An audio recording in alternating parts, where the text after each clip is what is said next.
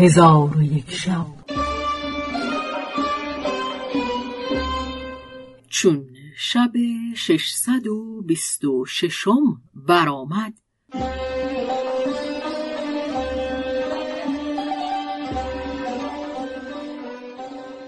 گفت ای ملک جوانبخت اما قریب چون مهدیه دختر مرداس را از اسیری حمل ابن ماجد خلاص داد و حمل را بکشت. خود اسیر عشق مهدیه شد و تیر مژگان او به سینهاش کارگر آمد و در دام عشقش بیفتاد و هیچ گاهی خیال مهدی از خاطر غریب به در نمی رفت.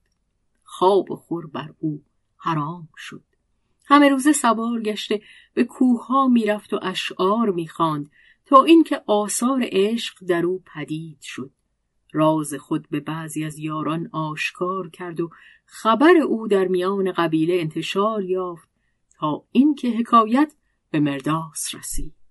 مرداس خشمگین گشت و از غایت خشم برخاست و بنشست و ماه و خورشید را دشنام داد و گفت هر کس که تخمکان ناپاک بپرورد پاداش او همین است. ولکن اگر من غریب را نکشم در زیر ننگ بخواهم ماند. پس از آن با مردی از خردمندان قبیله در کشتن غریب مشورت کرد و راز خود بر او آشکار نمود. آن مرد دانا گفت ای امیر دو روز بیش نیست که غریب دختر تو را از اسیری خلاص کرده. اگر از کشتن او ناگزیری چنان کن که در دست دیگری کشته شود تا کسی بر تو گمان نبرد.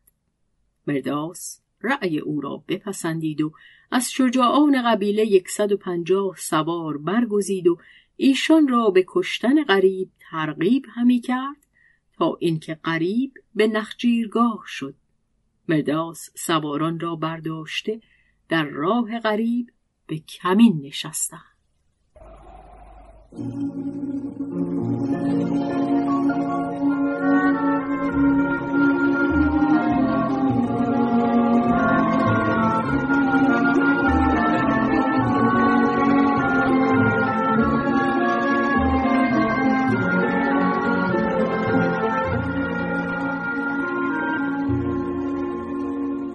از غذا در آن هنگام که مرداس با سواران خود در میان درختان کمین کرده بودند پانصد سوار شجاع بر ایشان هجوم آوردند.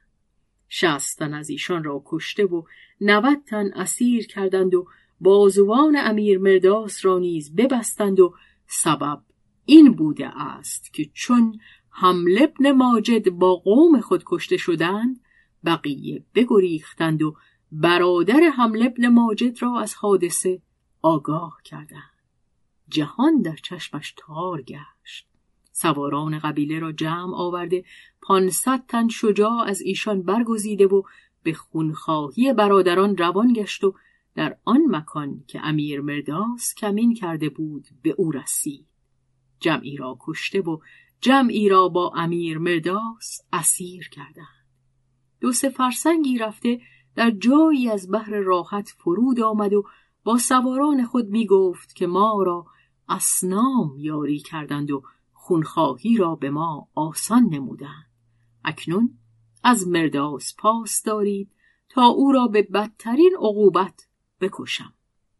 پس قبیله حمل ابن ماجد فرهناک بخفتند و مرداس با یاران خود گرفتار و از زندگانی نومید بودند.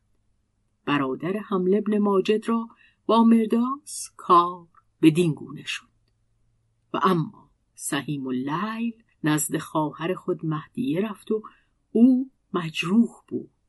مهدیه بر پای خواسته دستهای او را ببوسید و گفت دستهای تو شل مباد و به شماتت دشمنان گرفتار نگردی که اگر تو و غریب نبودید ما از اسیری خلاص نمیافتیم ولکن ای برادر بدان که پدرت با پانصد سوار به قریب کمین کرده و قصد کشتن او دارد.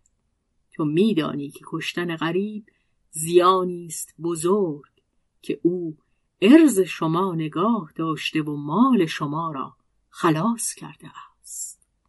سهیم چون این سخن بشنید خشمگین گشت و در حال اسلحه جنگ پوشیده سوار شد و به نخجیرگاهی که برادرش رفته بود برفت.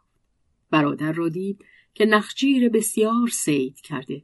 پس سهیم پیش رفته. برادر را سلام داد و به او گفت ای برادر عهد و وفای تو چنین نبود. چرا مرا آگاه نکرده به نخجیرگاه در آمدی غریب گفت به خدا سوگند چون تو مجروح بودی من خواستم به راحت اندر باشی سهیم گفت. ای برادر از پدرم بر حذر باش که او با پانصد تن سوار به قصد کشتن تو بیرون آمده. غریب گفت خدای تعالی او را گرفتار کید و مکر خیش خواهد کرد.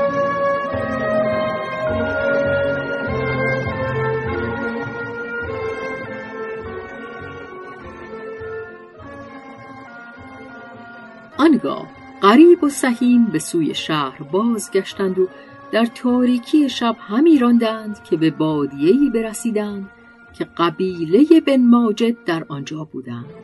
چون شیهه اسبان قبیله به گوش قریب و سهیم آمد سهیم گفت ای برادر گمان من این است که پدرم با سواران خود در این مکان در کمین تو نشستند در حال قریب از اسب فرود آمد و لگام به برادر سپرده گفت تو در همین جای قرار گیر تا من خبر باز آورم.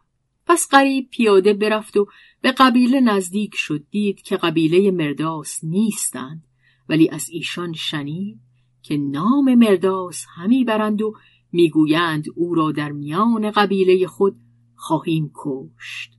قریب از این سخن دانست که مرداس گرفتار گشته. با خود گفت که به جان مهدی سوگند تا مرداس را خلاص نکنم از این مکان نخواهم گذشت که مبادا خاطر مهدیه را ملالی رسد. آنگاه به جستجوی مرداس همی گشت تا اینکه او را بسته کمند دشمنان یافت. در پهلوی او نشسته گفت ای ام مهربان این چه حالت است و از بهر چه گرفتاری؟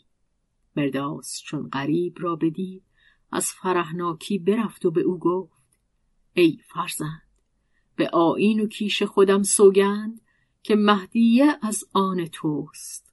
در حال غریب بند از او برداشت و گفت به سوی سواران شو که پسرت سهیم و لیل نیز در آنجاست. مرداس به سوی سواران روان گشت و به پسر خود سهیم و لیل برسید و غریب گرفتاران را یکی یکی همی گشود تا اینکه همه را گشود و ایشان را از میان دشمنان دور کرد و اسب و اسلحه از برای ایشان فراهم آورده به ایشان گفت اکنون سوار گشته به گرد دشمنان پراکنده شوید و بانگ بر ایشان بزنید. بانگ برزدند که یا آل قهتان آواز ایشان به کوه ها فرو پیچید. دشمنان گمان کردند که قوم مرداس بر ایشان هجوم آورده. آنگاه اسلحه خیشتن بگرفتند و به یکدیگر بیافتادند چون قصه به دینجا رسید بامداد شد و شهرزاد لب از داستان فرو بست.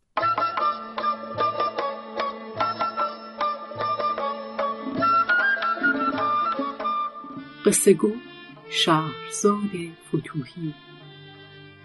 تنظیم مجتبا میرسمی